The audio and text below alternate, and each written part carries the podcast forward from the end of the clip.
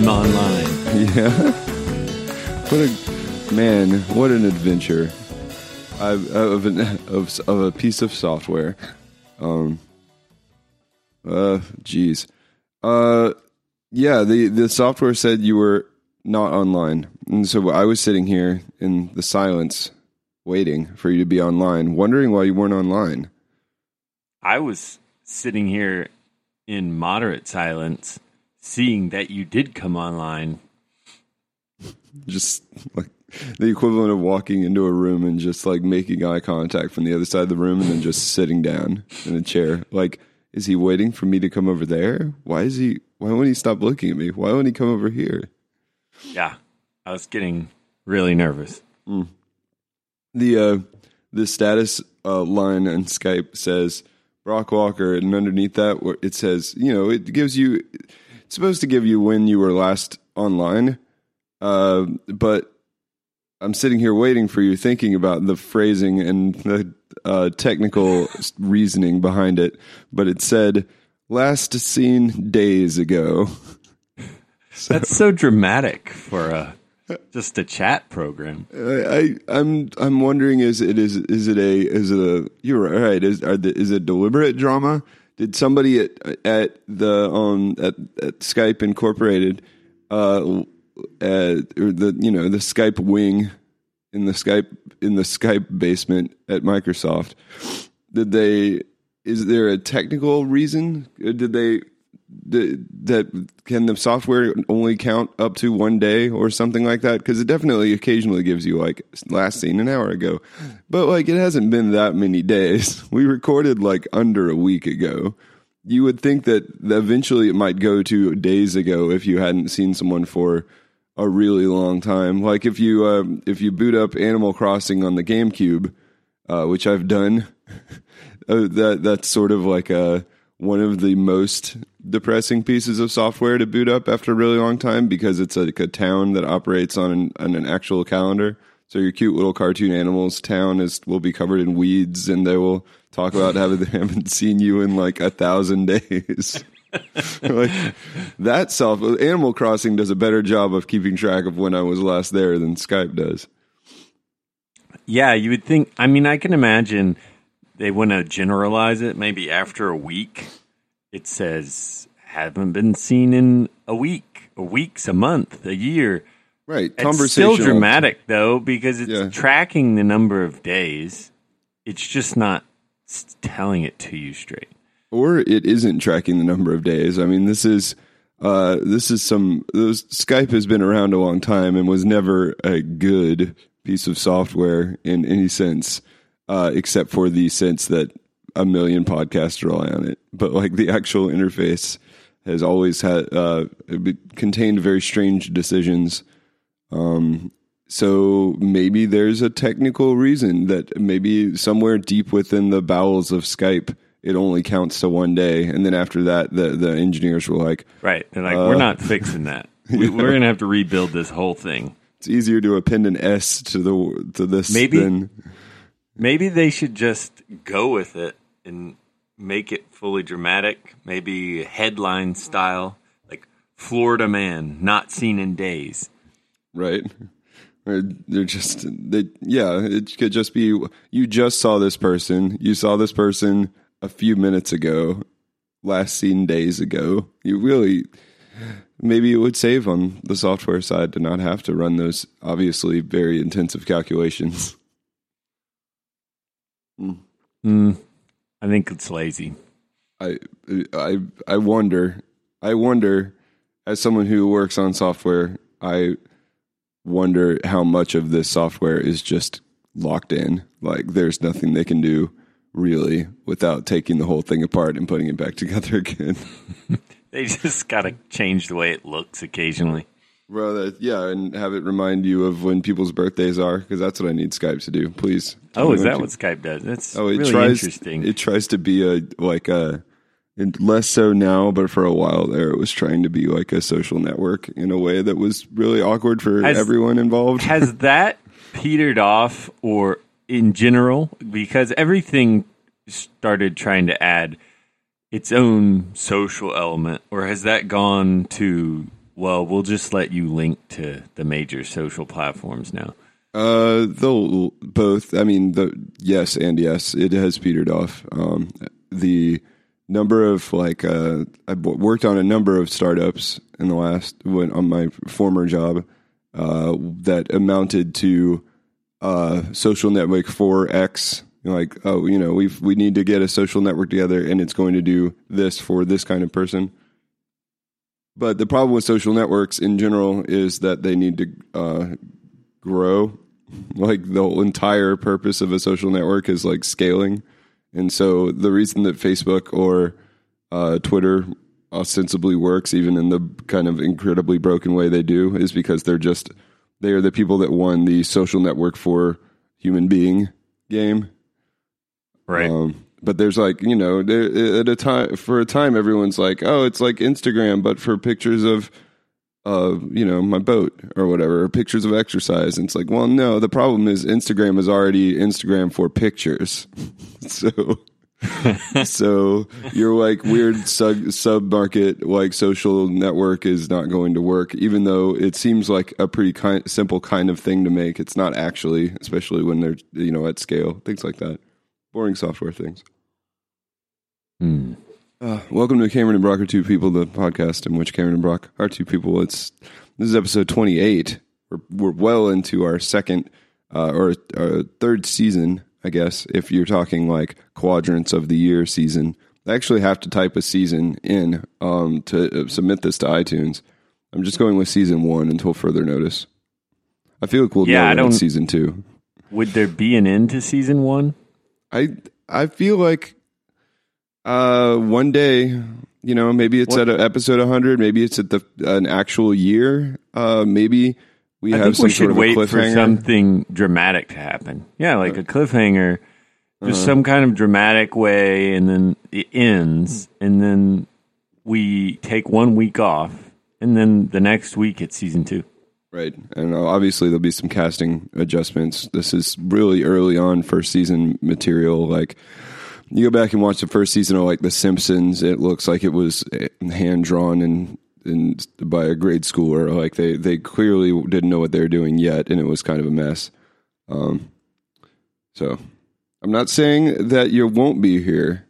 I'm saying that uh, we have all, a lot of options on the table, and we're looking Okay, to we'll so move this thing maybe forward. I'll be Cameron next time, or You, sure, sure, Brock. Sure. We- we'll we'll we'll find a, we'll we really like what you do here, um, and we think you bring something really sort of singular to the table, and we'll we'll make sure that there we we will do our singular's best. good, right? I mean, that's good. We're look. We'll we'll we'll look. We'll um. We're gonna. We have a lot of people to satisfy here, and like, there's going to be a lot of decisions being made, and we're going to do our best to find you a place at that table. Look, I can get a. I can start using a soundboard if you want. You know, with like wacky sounds, and it would be really cool. Maybe Okay. I could. uh I can do social media. All right. Let me. Okay. Okay. I um, can't. no, take that off. I can't do that. I'm just going to quietly write some things here in my notebook. All right, soundboard. That's very, very interesting. Very interesting. Okay. Well, um, we'll have you. Uh, we'll we'll get your you. Uh, you you'll, we'll need a self evaluation later on. Um, sort of some you know critique. See when areas of growth adjustments. Uh, areas that you can. Okay. Great. Well, wonderful. Well, we're stuck here with season one until further notice. So doesn't matter. Oh, okay. Well, pressure's off for now. Um, if I'm not mistaken, is this not your uh, early birthday today? It is. I thought it was funny this morning uh, when it, uh, you were like, "Well, we could push it back," and I'm like, "No, no, I'm gonna get up today because tomorrow's my birthday. I'm not getting up for a podcast tomorrow." Uh, and then the day after that's the day after my birthday. I'm probably not getting up for a podcast then either. So it's it's now or Thursday. Yeah, I'm that's glad we're here. Do you uh, do you feel like your birthday? You really let yourself care about yourself on your birthday? Is that what it is? Sh- sh- Sure, maybe maybe a very and a less sort of uh, uh, that's a very 2018 way to put it. That I don't want to wake up early on my birthday. I don't think that's me practicing self care so much as it is like it's my birthday. Leave me alone uh, and let me sleep. So you think you can just get away with more on your birthday? I that yes yes Okay, that makes sense. yeah. Who's to tell me what to do on my birthday, other than my job? I'm still going to work tomorrow. I think I might get a day off for my birthday, but I also didn't think about that until just now. So I should have probably checked earlier and actually scheduled a day off on my birthday. I'll just use it some other time. Yep, it's my birthday. I don't have any idea what I'm going to do. We did go to an arcade yesterday in the suburbs. Uh, Ooh. a, a sort of a, a pinball arcade with probably 20 or 30 pinball tables. Um, Okay, like a proper arcade. yeah, there's man. This is uh, one of the one of the many benefits of living in a place like Chicago. You actually kind of get used to it uh, in a way. Uh, is that if you want a thing, it's probably here somewhere, right? Like there's or there's probably a bunch of options for it. No matter like you want to go find like a I don't know, a Greek grocery. There's going to be one somewhere in the city. Or if you want to go find, like, we have H Mart here, which is like a gigantic Japanese grocery store. I don't know why I'm only talking about grocery stores, but there's, uh, we, there are a bunch of options of pinball tables. And uh, having raised a, a child and kind of a child and a half now that are really into pinball tables, um, I've taken Archer to, like the pinball expo that happened in Florida, but like we had to drive to Orlando for that. Like to really get in a room with a bunch of pinball tables, not that easy unless you live in Chicago and there's like uh, four of them easy. The problem is a lot of the time they're bars, and I can't take uh, can't take a seven year old to a bar. So has there been anything yet that you've thought? I wonder if Chicago, and then you didn't go because you, you had to travel for it, or it wasn't in Chicago yet. Um, I mean, you want to go do countrified things. Uh, you got to drive a little bit, but I mean, we've driven a couple hours to pick apples in an apple orchard. It was very idyllic. Um, we could probably do that for some cheese. I'm considering getting up to like the Michigan State Fair. That seems like a probably a time. I know Med- Midwest people really like their state fairs. Um, if I can go eat some fried dough or They really do. or whatever, It's like fried a whatever. thing. Yeah, no, there it's uh, the Michigan State Fair is humongous. I also think like the Iowa State Fair is really big. Um, so it, it it would either be an amazing experience in which we experience all sorts of new things, or I would go there and it would be the equivalent of like going to just a giant temporary street fair where I park in the middle of a cornfield and walk two cornfields over to eat corn on the cob or something. like I don't, I don't know what to expect. Wait, oh, okay, you don't know what to expect. Yeah. Uh, there'll I be just mean- corn, but um, Yes, there will be corn. I guess I know what to expect a little bit, but it's the yeah. I don't know if the scale means that it would be kind of miserable um, or not. But the rest of the city, I mean, uh, yeah. The, I'm trying to think like Southern food is even represented fairly well here. I can go get a decent but not Walker grade uh, hot chicken sandwich if I need to.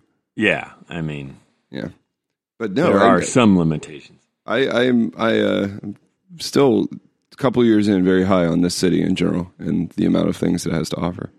Is it a couple now? Yeah, a couple uh, years? I'm I just uh, this is going. This is the third year it has begun. Third. I mean, we just started the third year, but yeah, I've been here just over two years. Oh, ah, I get it now. All right, Yeah. that makes sense. Well, congratulations Thank on you. surviving and in uh, embracing Chicago. I, I it's like a like an old jacket, just sliding it right on. More like a jacket than a disease. Or, wait, why would it be like a disease? I don't know. It's one of those things that sort of like becomes part of you. Oh, yeah. No, I haven't resigned myself to Chicago. I've, I'm enjoying uh, almost everything about it. The things that are typical that people say, "Oh, the weather, yeah, it's cold," but the rest is really good, so it works out.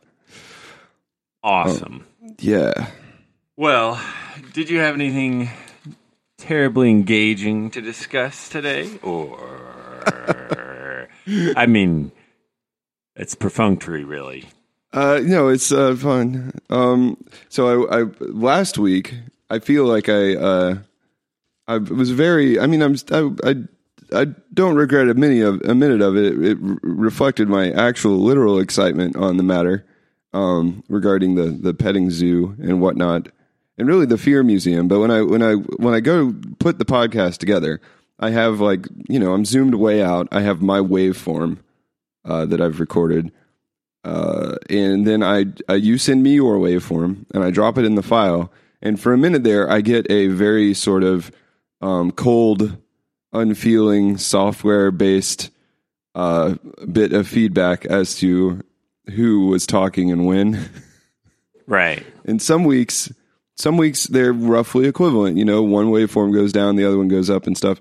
Last week was one of the weeks where it was just like, oh, you were talking 79% of the time, sir. the software doesn't beat around the bush. It's just like your waveform is this block and his waveform is this line. So, My waveform is subtle. you know, um, it's not, again, this is a very quantitative sort of, uh, sort of, uh, judgment on the, the dynamic of the podcast. It doesn't take into account the care and consideration you put forward in every single word. Look, the museum was a brilliant idea, and Yeah. I didn't go to a petting zoo. So there you It's go. It's true. I, I just mean that. I'm not. I'm, I'm not. All I'm saying is that if if you if I'm I cede the floor, sir. If there's something you would like to discuss here on this podcast, Oh, I'm sure I could talk over you if I put my mind to it. yeah. See, there you go. uh, I didn't. Let's see. Nothing amazing happened. I ran a D&D session Saturday. I know we used to do that together. Yeah. Um, the times that you have described your D and D sessioneering, uh, I have been. Uh, I I recall you very like uh, low key describing having like invented a language and stuff. Like, it, it sounds like uh, this was years ago, but um, I feel like you've you've always undersold your capabilities as a as a weaver of, of tales in that regard.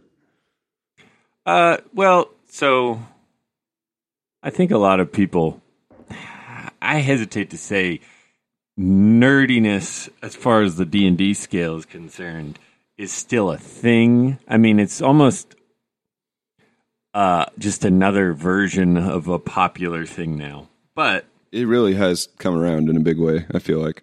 yeah, so positives and negatives, um, well, as with anything, but generally it's just a creative outlet. Now you can obviously DM or you can play.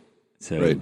DMing being the person who's in charge of making up what's going on and guiding it. And then you can use sessions like books that tell you what's going on or you can make up your own stuff. Anyway, now that we're caught up on that. Right. Uh, yeah, I just use it as an excuse to make up stories that I don't have to write down in any kind of official format because uh, I like ideas more than I like detailed work. Although you're correct, I write down copious notes and create whole little scenarios that most people will not even uh, know are going on around them.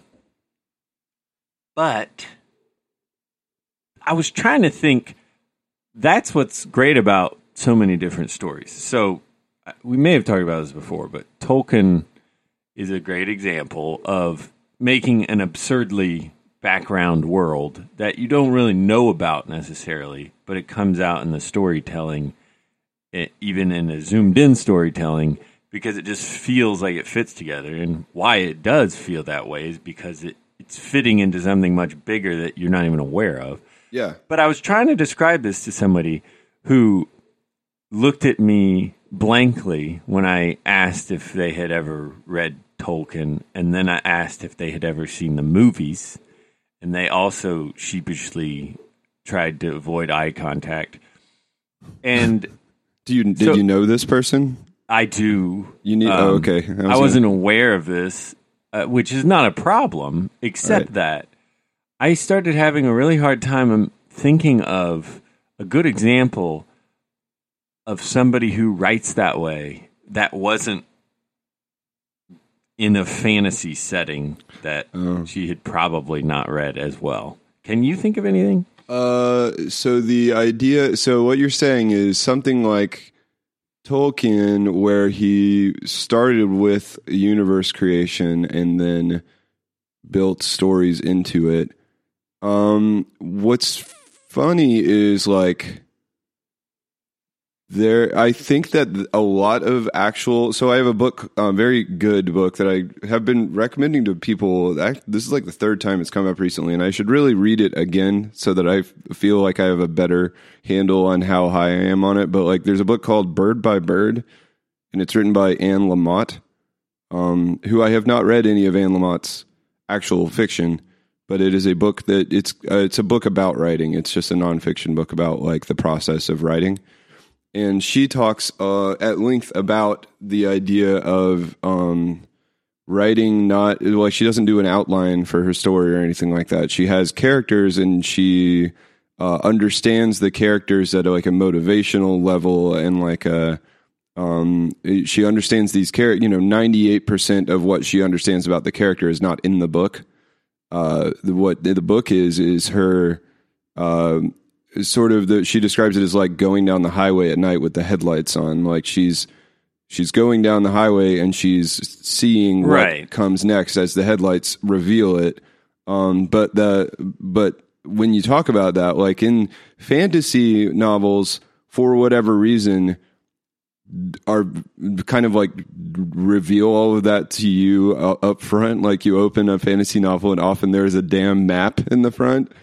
Right, and I love a good map in the front of a book. You you always know you're in in for you're in for it if you're in a map book. They Um, should really be in an appendix. Well, I mean, what I'm saying is they should be in more books because in fantasy, fantasy makes such a big deal out of, and I think it's because of people like Tolkien. Fantasy makes such a big deal out of uh, the fact that the author, uh, you know, maybe there's a map in the front and a glossary in the back. If you're really serious, like you're, you got a watership Oh, yeah. down situation, and you need to know the special bunny words that the bunnies use. Um, the the the the process of creating like a fully formed character in the author's world and then that character having adventures in the actual book that you're reading or is I think common across genres. It's just that um, the other genres don't put all this theater into the like telling you that. Well, yeah. You So you're saying that in other genres, it's a little more about the character's background specifically because they live in a world similar enough to our own that you don't have to create that complexity. You have to create character complexity right. Or as they a world background itself. Yeah, and and like oftentimes in in fantasy, uh, you, I mean, to, again, Tolkien like there's a map and there's there's all of these, but if you didn't know that and you just read Lord of the Rings, it it holds up without you knowing any of that other stuff. It's just like reputationally, I think that like fantasy novelists and, and because of people like him and how he went about it, um, tend to also emphasize the the thoroughness of the world creation. Well, Um, but they do. You're right. They have to they have to invent the rest of the world. Whereas if I'm reading a book about a dude, you know, in Chicago, I know enough about Chicago that I, I like in that that part. The guy did not invent Chicago for the story. Sure. Well, it's I don't I mean maybe it's to everyone's benefit that Tolkien showed how it could be done.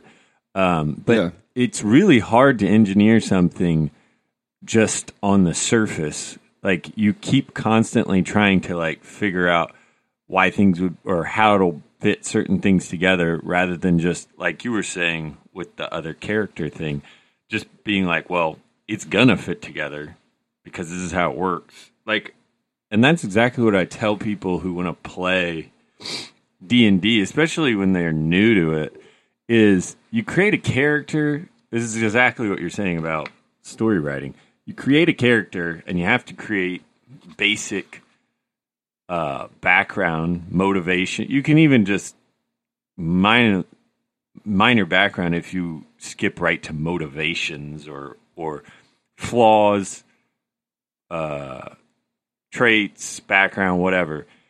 And then they often are like trying to figure out what they would do or how to fix the situation. They're like, I, I don't know. And they're just standing around. I'm like, just what you made the character, what would it do? Right. And like it plays itself.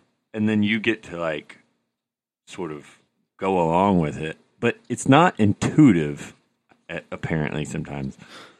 Well, I mean, but D and D is, and I'm I occasionally am in a D and D session. Or we're sort of on extended hiatus, uh, but I mean, it's uh, it's collaborative storytelling and uh, that in a way that like I I feel like works for so many people, and like the uh, it's all of the all of the sort of like uh, fear around D and D and all of the stuff left over from the '80s and the you know social issues with D&D have kind of all finally faded away and everyone's realized that it's just a really cool way to tell a story with also some systems in it. Um, and now there's a million other RPG systems and all this other stuff. But like, yeah, to get someone to, uh, to inhabit the shoes of their character and like maybe not even like decide on all of what you're saying beforehand, but to like let the character guide them through the, the game um, it's definitely not not intuitive to everybody. Um, I have a like a half orc monk that I play, and I I wrote like a pair like a a page worth of his background, and I, I kind of regret reading all of that when we started the session because it's all stuff. It's the rest of it, right? It's the other ninety seven percent or whatever. Oh, And, you like- read it to the group? Yeah, yeah. We all were like, "Here's my character," and my character. Ah, was, yeah. But in That's the always the, the, the thing you've got to decide is right, I have the DM maybe read the background, if that, but then, uh, or maybe not. Right. Um, exactly. And like how close do you want to play your cards to your chest cuz like that that is that's what's so satisfying about like a really a, a good uh fantasy universe or a good video game or anything or it, it doesn't even have to be a fantasy story, it just has to be a story. Um you're just thinking about it less in a, you know, a story that is not also set in a fantasy world, but it's the feeling that there is that you are scraping the top off of something that it that is very deep right like and um it's that the the universe is that something in the universe is there because of a bunch of real reasons not because something needed to be on this page or in this scene or you know in this room Yeah, that's. I was actually thinking that about video games recently. I was trying to find one that had a good functional. Maybe I was looking at crafting or functional systems, but I hmm. thought of that very thing where it's so much the case in video games and movies, and and I get this uneasy feeling, and then I realize it's because so few things are functional around you while you're watching or interacting with it, you realize that you're actually only interacting with like three things, and then they make a scene that looks like you have 30 things to interact with. And then you realize it's just completely a facade, and you get really depressed. video games you're talking about specifically Well, video games, I, I think you could apply it to movies, but video games very much specifically. Yeah, that, the parallel to me, or at least the one that I think we're heading down the same path here. But like with movie and with books, it's less clear, but I think it's still totally uh, uh, evident. Like if you're reading a book and you feel like that you the character is just kind of needs to get to the next place in the story. Maybe it comes around because you're realizing the character's acting sort of arbitrarily, or maybe they um, you know, it, it's less obvious in a movie. you feel that maybe it's in the quality of the production of the scene or like in sci-fi there's there are certain things about like Star Wars that are very satisfying. Star, Star Wars is a terrible example of this, by the way, because George Lucas at like did the ab- is absolute opposite of Tolkien and had like no interest at all in like the out like eh, the reason that Star Wars is so satisfying is because everyone around him, everyone around Lucas put so much time and effort into uh the it, having internal reasons. So like oh now I'm going sideways a little bit, but like Star Wars let's call him out. yeah, Star right Wars now. is well. Lucas had eventually really big plans about the arc of the plot and things like that, but the little details of those scenes are, and the reason that like some of the ships are so satisfying and some of the production design is so satisfying is because there were people involved that forced themselves to come up with what you're talking about, come up with the other ninety percent, like all of this. Um, they wouldn't just put uh, something on a spaceship, they had reasons that aren't evident evident in the film, reasons for things to be in certain places. Um, Right. Whereas, like you know, they aren't just like putting something on something because it looks cool.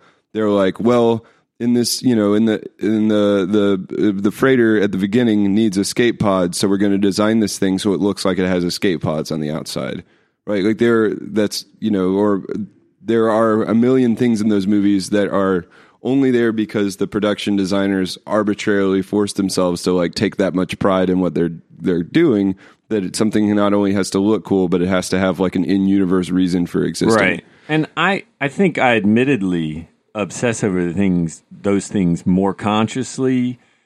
Um, but I, I can't. I have a, I have a hard time believing it's not subconsciously evident to anyone watching, uh, at some level.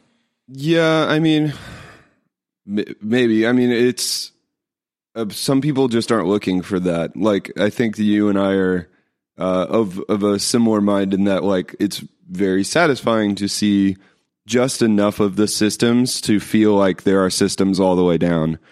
Um, video games. So in the world of video games, it's it's there are video games who just totally punt on this, but that's because they're not interested in that at all. Like you go play a JRPG, uh, like Chrono Trigger or like um, every JRPG, and there you walk into a room in a JRPG and nothing in the room is interactable, right? Like it's it's just a very beautifully rendered room, and then there's literally a sparkly dot in the corner, and you go over and you hit A on the sparkly dot, and that's because that game is not about uh, systems in terms of the world building. This the, the game's about systems in terms of like the fighting. Like maybe there's a turn-based fighting system or whatever, and it's about art and then characters and story. But those things are like very separate. There's no interaction between the uh, the art of the room I walk in and the system of the inventory system or whatever. You know, like they're they're very Yeah. set apart. Whereas like in Skyrim, you walk into a room and then you can jump up on the table which has like food and dishes and plates on it and everything and you can run around on the table and freak out the physics system and then forks go flying against the wall and stuff like that because I bet if you jumped up on a real dining table, forks would fly and stuff. probably not in the same wacky way that they do in Skyrim but Which sure is constantly a disappointment to myself that every time you jump on a real is- dining room table Yeah. I try it occasionally just to see.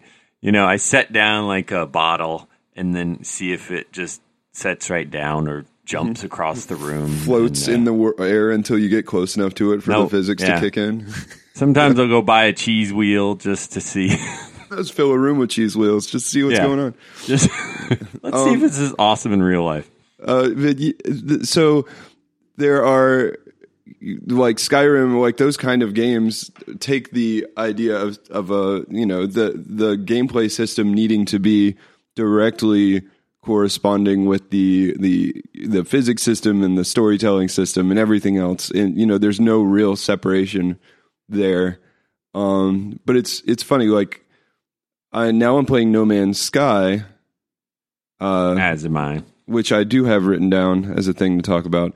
Um, and it's it's funny that we're talking about the like filling starting with a universe or, or starting with a character starting with whatever and then like uh laying the or like revealing the very top of all that work to someone. Like this is what makes you know a good D&D session so satisfying it's not that the the DM reveals to you all their notes it's that there are copious notes and like it's really hard to do that right it's hard to um make a hundred things so that on on on top of them you can actually publicly reveal one thing like it's much more t- it's much more uh Im- immediately satisfying to show someone all 100 things that you made. It's really hard to keep that, or at least for me. No, I agree. Yeah. It's uh, you know, it's a real, it's an exercise in life. Cam is to be satisfied with what you create in itself. Oh boy. You know, actually, you're right. It is tough, but when, but you realize when they start interacting with this stuff, even like the top ten percent, Right. they don't know. Uh, but it's to you, it's the same as if they were in the whole thing. Like the more they interact with it, the more you feel like they're part of it, uh, even if they don't know explicitly all the things they're part of. So, I Yeah. mean, it works that way. Well, that's and that's uh, I think the reward of approaching things in that manner.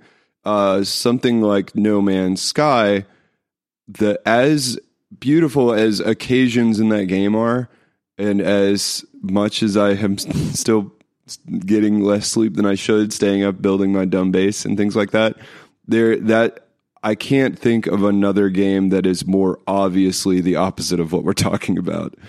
How would you describe No Man's Sky to Um, that- someone who so- hasn't played it? I have described it to a couple people, and the thing about No Man's Sky is to this day, it has one of the greatest elevator pitches of any video game. Maybe the single greatest elevator pitch of any video game in terms of if I describe some uh, like Doom from 2016, the Doom remake, it's a phenomenal video game. It's very well done. It's a perfect one of those, but like the plot is like it- not going to appeal to everyone. Right? Some people are like portals to hell. Hell yeah, let's do this. Uh, shooting demons. It's the graphics are really good and the shooting's really good. And there's a part in the in the game where you cock your shotgun in time to the music. Like there, you know, you're going to have a segment of the populace that are going to be like, okay, yeah, awesome. But a lot of people are going to say, no, I'm good. I don't want to shoot demons. I don't care if the demons are and the shooting are both ex- exquisite, um, or exquisite, exquisite, exquisite. Exquisite? Thank I you. mean, I would understand both. Okay. So, but No Man's Sky, you say, oh, it's a game where you're in, there are five quintillion planets and you can go to any of them and you go to the planet, explore the aliens and the plants there and upgrade your ship and build a base. And I, the people who I've described the game to are always immediately like fascinated. Like even if they don't want to play, they're like, "Oh, okay, that sounds amazing. Five quintillion? How many zeros is that? What's going on?" Whereas, but the actual execution of that is so. Uh, it is elevator pitch first, other ninety nine percent second. You know what I mean?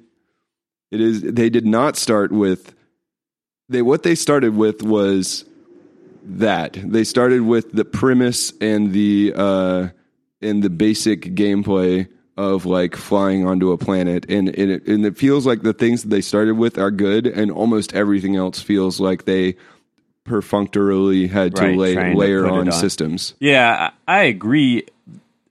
I do have to think, though, especially if you've ever tried to develop anything of the sort, the way that, that the difficulty in balancing something that creates itself is Yeah. incredibly difficult. So the way they do it, or the general idea, is that this program just automatically generates whole star systems for you to go to. And each star system has its own characteristics, and each planet has its own geography and types of weather. And every animal is auto generated, and every plant is to some degree auto generated. They have shapes and colors and stuff, but but to let the computer go at it truly randomly while not making it completely unrecognizable Yeah. when you know a little bit about how hard that would be to balance, you're amazed that it works at all. But at the same time, it is too good to be true because like you can't create something that really works well like that and have time to create three other games on top of it. Right. Well, Now- that's that's what it feels like, right? It feels like a game. A I can I when I'm playing that game, I feel like I know too much about uh, the, what they have to make. Like I, I can Right. see I can see too many seams. Uh, it could it it's like if um it's like if if you uh, if you opened a fa- fantasy novel and there was an incredibly beautiful detailed map in the front and then as you're reading the story characters are just going to every point on the map in ways that don't really make sense and you start to realize halfway through the book that what happened is someone drew a wonderful map and they wanted to make sure that they uh, used all the parts of the map in the story. Like you know what i mean? Like it, it starts to feel like it's map first like plot second or whatever. And i'm not looking for a plot to be clear from no man's sky. I think that arguably there's too much effort put into attempting to build a story into the game as it is but it's the it's the rest of it. It's the fact that like uh, so many things about it feel janky and weird because it feels like something they slapped on after the fact because they realized that uh, just going to a, a zillion planets like eventually like that process gets old right Well, right. If if you're gonna say I'm gonna give you a billion things in this game, and you want everything to feel unique, yeah uh, it's just too much. when But every every planet is unique, then no one is. Yeah, and you start to realize playing the game that like there's that not only that, but like their system for probably real technical reasons. There's a lot of things that are not on any of the planets, and uh, there are no rivers. There are no real like craters. There's uh, there's not really mountains. There's not poles. you know that's There's- one of the yeah. I noticed a lot of that. That's one of those things that I felt may have been more low effort than they gave it credit for. I mean, Minecraft auto generates Terrain, Yeah. reasonably good looking terrain, you know, uh, caves, waterfalls, oceans, stuff like that. Not so much in that game. Well, here's here's the like, and I'm I I'm here's my suspicion and sort of fear uh, as I played this video game. It's crashed on me six times now. Um, the things that are broken in it are very strange from a you know a software perspective. Like, um, I'm I'm trying to like keep this as high level as possible for people who have not played the game because I do not expect anyone to need context for any of this stuff. But like, you can get a, a freighter in the game, and and you get on your giant freighter thing, and you walk, and all the freighters are the same on the inside, just like all the space stations are the same on the inside for uh, probably for bandwidth reasons. Like this is a small team making this game. Uh, so th- you go into your freighter that's identical to the other freighters, and you go to the front and you talk to your crew. Now, there's three s- species in this game, and uh, there's like a big warring race. There's like robot mans, and then there's like little frog people. And Man, you could have saved the dev team so much time. You're just laying it all out there. what? What do you mean? Just straight. I mean, they they're coming up with all these names and backgrounds. Oh, yeah. Oh, you're right. It- frog it- people, robot guys. Well, I'm I, I'm I'm here for them if they need uh, creative names for things. Um, so like you get on your freighter now, like different systems are like in under control of one of those three alien races. Here's the thing: depending on what system you're in, I don't know if you noticed this, but depending on what system you're in, uh, you'll go to talk to your crew, and they're going to be whatever species uh, the system that you're currently in is. I did not notice that yet. Yeah.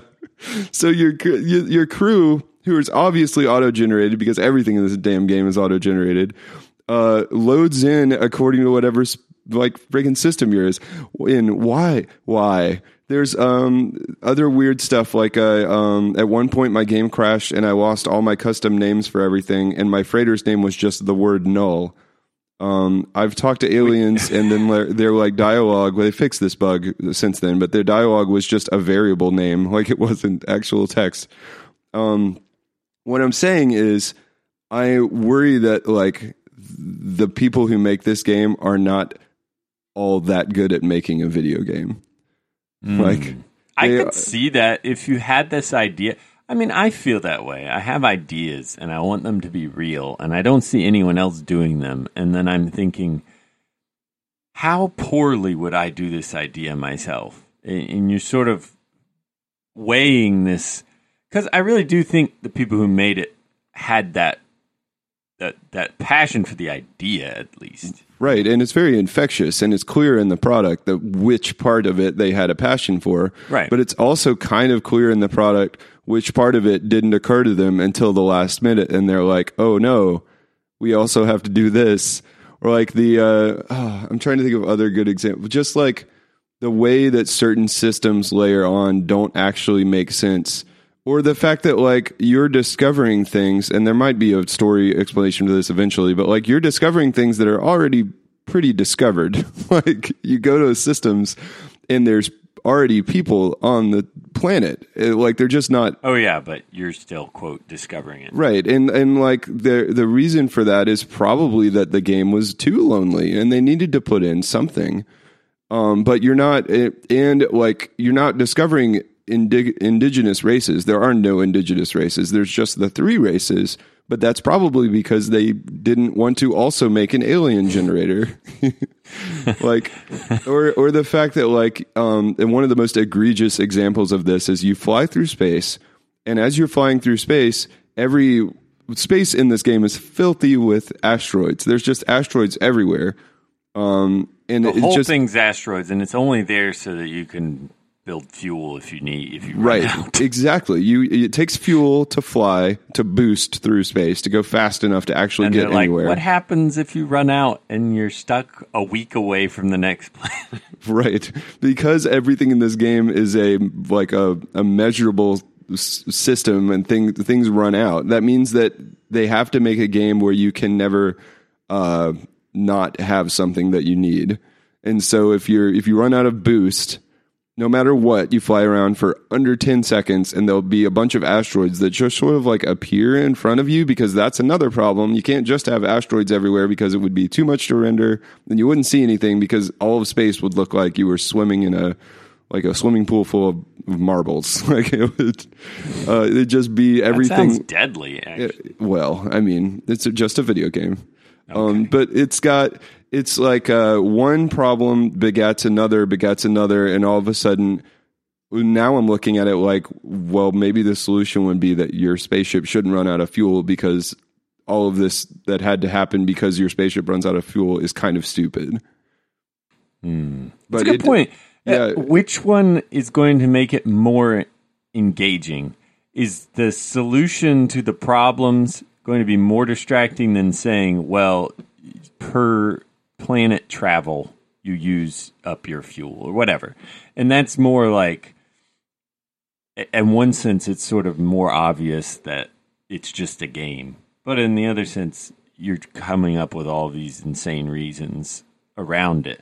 So, my solution is now that I'm thinking about this, is that we should cease all individual game development and combine it all into just developing one game, starting with the idea, or we could even start with No Man's Sky itself, and at least the idea. And we just keep putting games into this one game. And it's just, you know, it's everything. The No Ur- problems with that, right? the Ur game. No, software scales great like that. Um, it, you know, that's what they say. You add another person to a team, and it, it adds. You know, the the the whole is greater than the parts. That's what they like to say. Um, In software development, yeah, absolutely. You want as many people as as possible. uh, the uh, it's the I wish that, and and this is like I'm not here to I don't have better ideas. That's you know, it's a very difficult thing because they started with a universe and they're filling it in, right? But they didn't start with a um a in fiction reason or, or an in fiction explanation of how your ship works, right? Like the all of that there are no in fiction justifications for like anything in No Man's Sky. There are game system justifications and then fiction that sort of builds around it, but it's very obviously not, not right. like there's no in universe re- reason like it doesn't hold up in universe that that every that space is full of infinite fuel or whatever. Like it it's it's way more about the fact that like they made these series of decisions where all of a sudden now they have to come up with a way to not strand you in space every five seconds.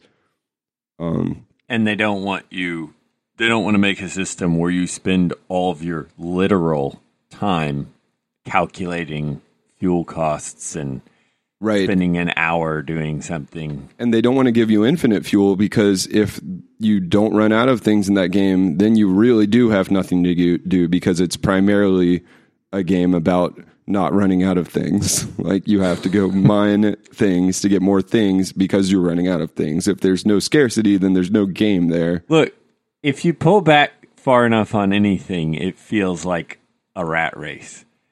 and that is actually true of people's lives too. So we don't You're right. We don't want to constantly give people existential crisis here, but like that's how people that's when people start to feel aimless and depressed is when they take too long to think, what am I doing? It's the absurdity of life. It's that uh, you're gathering food so that you can eat, so that you can gather food.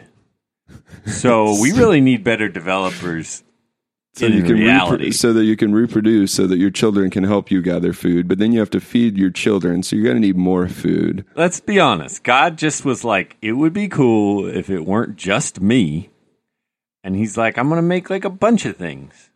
And then he's like, oh man, you know, uh, okay, so you need what and how? And so it's just gotten out of control. of watching planet earth 2 with my kids um, it's super funny to me that they called it planet earth 2 and not like season 2 of planet earth. It's like planet earth 2 onward to earth 2 behold the tentacled monstrosity that is the decapus. Like i Like they traveled to another. yeah.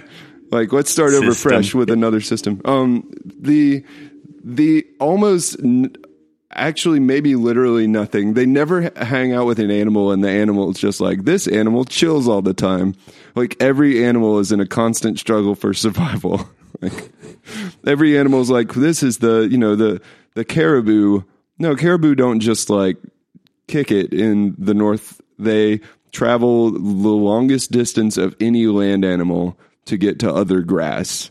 Like, and it's it's what you said. It's the like, um, we need to like get food in order to get other food. Like, so many animals, like all they do is get food so that they can continue to exist in whatever like ridiculous uh, ecosystem they happen to exist in in the first place there's a constant and like you're playing this video game that is hopefully relaxing it's weird that it's this weird uh, this combination of like if you zoom out far enough um, extremely existentially depressing video game where you're constantly running out of resources and you're just uh, you're the entire time in no man's sky that is not landing on a planet and being like huh look at this planet weird is you're running out of something and then you need to get more of that thing in order to get more things in order to get more things. Like it, and for some reason that mm, series of small tasks sort of video game is relaxing to humans like or at least certain types of humans I think so. It's it's low risk. It's not by by low very. It's not real. Um, I mean, you're using real time to do it, so you may be risking other things. see, see you're doing you see uh, Oh, sorry. Okay, so it's I don't want to ruin video games for you. yeah for real It's low risk. Um, you are doing what your body is telling you to do, anyways. But there's no consequence and it's fantastical, and it removes all of the real consequences of why we have a drive to collect and survive. But as humans, there's something more, and we have this, this creation desire, and so base building where you create a place. Well, maybe base building is just building a a safe nest, you know, because you got those range Stability. and- yeah. yeah, you're creating stability for yourself in an environment where if you lose, there's no consequence, and so I can see why this game might appeal to like uh, heads of households. in a, in a like I, I obviously a big gaping maw here for like emotional fulfillment. I'm this is not that kind of video game. This is a very systems and uh, resource and stability fulfillment game. But like, yeah, no, we play it into everything. Oh, yeah. I've, I've, I'm here. I'm building a, like finally my my I sent I got my um, my frigate children and they're going off to get me some resources to, to help. That's right. You've you've uh, you've divided up the tasks, reduced the corporate risk, increased resources. Um, it's oh no, everything everything is just a mask over our struggle for survival. Uh, yeah. I mean, uh, yeah. But it's- we we zoomed out way too far. Of course, it's a video game about zooming out way too far. Um. So I, I mean, on that, on that level, it's it's appropriate.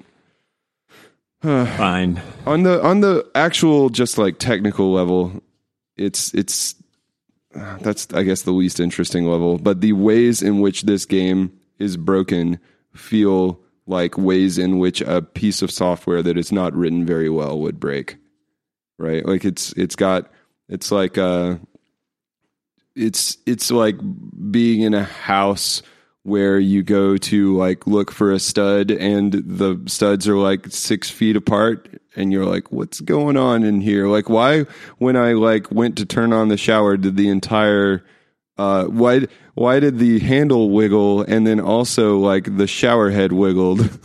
Like when i touched the handle. Like the the craftsmanship of the actual execution of the video game is is highly suspect in a lot of ways. How long would it take you to realize if you, this is I, this is my idea for some kind of this isn't really a movie, maybe like a comedic short. Um, if you woke up and everything seemed pretty real, but how long would it take you to notice like little video game quirks to realize that you were in like a crappy version of the Matrix? Oh, crappy. I sometimes Like- wonder if I'm already in a crappy version of the Matrix. like the pre-alpha version of the Matrix, and they're like, "Well, this isn't going to go well, but let's put somebody in there." right. Uh, well, I mean, it is it at that point. Is it more like a Truman Show situation, or like unless where I'm looking for like texture pop in, or like uh, dr- draw? Maybe I go outside and it's really foggy for like no reason. Yeah, like it's been foggy for like a week, y'all.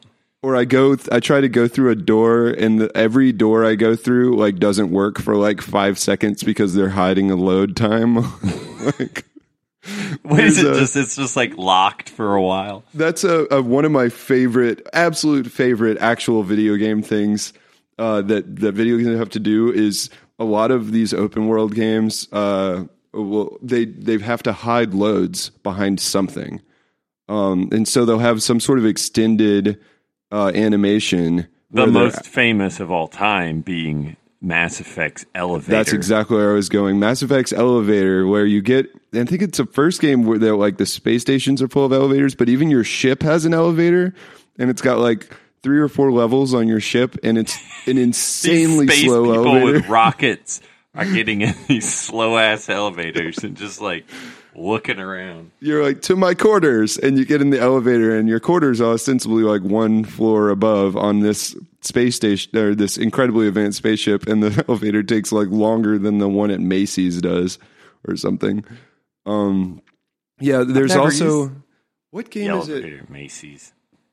There's a game at well, it's I, I don't know why you know a department store elevator. Uh, there's Oh, a g- game. Maybe they're all virtual. I'm trying to think. There's another game where you go through. Maybe it's also Mass Effect, where when you land on a planet, you go through like a um, a scan, like a like a TSA style like full body scan booth in in order to like get actually get on the planet, and that's also hiding a load. Um, like any any sort of like situation, like even uh to a degree. Well, and they don't really hide the load in uh, No Man's Sky because you will, as you're landing on a planet, plants are appearing, things like that. Uh, but there's there's a extended landing sequence in No Man's Sky that probably attempts to obfuscate a little bit of that. Anyway, in real life, if if every door stopped working immediately, I would start to suspect something for sure. Okay. I'm going to try to think of some more real things later so that I can freak you out a little bit more. I mean, if you just start, I if you really want to throw off either the Truman Show or the Crappy Matrix, what you got to do is just start talking to strangers. Aha. Just yeah. randomly and see how many conversation options you get. Oh, this reminds me of an anecdote. It's so not related to this at all. Uh, well, I guess it could be if this was a scripted event. But we were on a we were on a train going downtown, as you do, and um, Making your way downtown. uh, uh, yeah, um, walking fast, something something. Um, Something, something. Du-du-du-du-du-du. And I, uh, there was a, a man on the train with a, kind of a felt circle, um, uh, like a one foot wide felt circle. It had three, uh, like 20 ounce Coke bottle caps on it. And he was doing the old cap game, right? Like the, um, they're like, oh, see if you can find the marble. Uh, There's a marble under one of these caps. And he would shuffle them around with one hand. He's just doing it with one hand because the other hand is like holding the little felt circle and as I'm watching, it was a very full train. Um, and as I'm watching, he has he has a bunch. He's a, he he's doing it. He has uh, he's like anybody, anybody. What's the you know where, where's the marble? And someone uh, uh, across from him points to one of the caps, and he lifts it up, and and it's there. And that person guessed, and he's like, all right, if you can do it again, you win twenty bucks. Put twenty bucks in, you get forty bucks out. And so the other guy's like, oh, okay, and he hands him twenty dollars and then he does his little cap game and the guy guesses it again and that guy pockets $40 and then like he's like anybody else can we up the stakes here anybody else and he and he flips it around for a little while and some guy goes to guess and i think he gets it wrong but he's like look i'll give it to you like $100 he was like put down $100 you you win 200 and the guy pulls out $100 and hands it to him What? and and and the guy does the thing uh guesses correctly pockets two hundred dollars. And at this point, I'm like motioning to Shannon. I'm like, this guy, this guy's getting wrecked on this train. like, what are we, what are we seeing here? And uh, so then a third guy, an unre- like not those first two guys, a third guy, um, who uh, has been observing all of this. He he decides that this guy's an easy mark, and he and he. Uh, long story short, about 30 seconds later he's he's out $40 and what shannon and i realized There was no first two contestants. exactly you got to get on the train with your ringers and you you set yourself up to look bad you got two marks up there making you look like you don't know what you're doing and then you fleece a guy out of 40 bucks and then you piece out of the train which is exactly what they did $40 I'm- later I'm amazed that it worked. yeah yeah i know but like and there was a, a number of elderly black gentlemen who pulled this off and it seemed like something they just do on their way to somewhere right if you got they, they have normal jobs. They're just like, hey, we got some time. Yeah or like you know they're just on their way the, from the north side to the south side and they could show up at the south side $40 richer because some sucker i respect that and the uh, the other guy on the train was like a um he was he was probably a 22 year old white dude and like he he just fell for the whole thing hook line and sinker was and then I all three of the guys all got off this train at the same time you know like No shit. They're Yeah. not even trying to hide it. No, like, uh, thank you, kind sir. Yeah and I'm out so like uh, sc- And then they stood at the subway door for approximately five seconds before leaving. Oh yeah, no, the, su- the whole subway, uh, the lights turned off as we got to the um, stop, and then there was just like no sound at all for a second, and then the lights came back on and they left. Um, I'm sure it's fine though. Oh, also the subway was completely empty. Now that I think about it, um, and then when the first two people that walked in were both wearing the same clothes, Uh, but I'm sure everything's fine.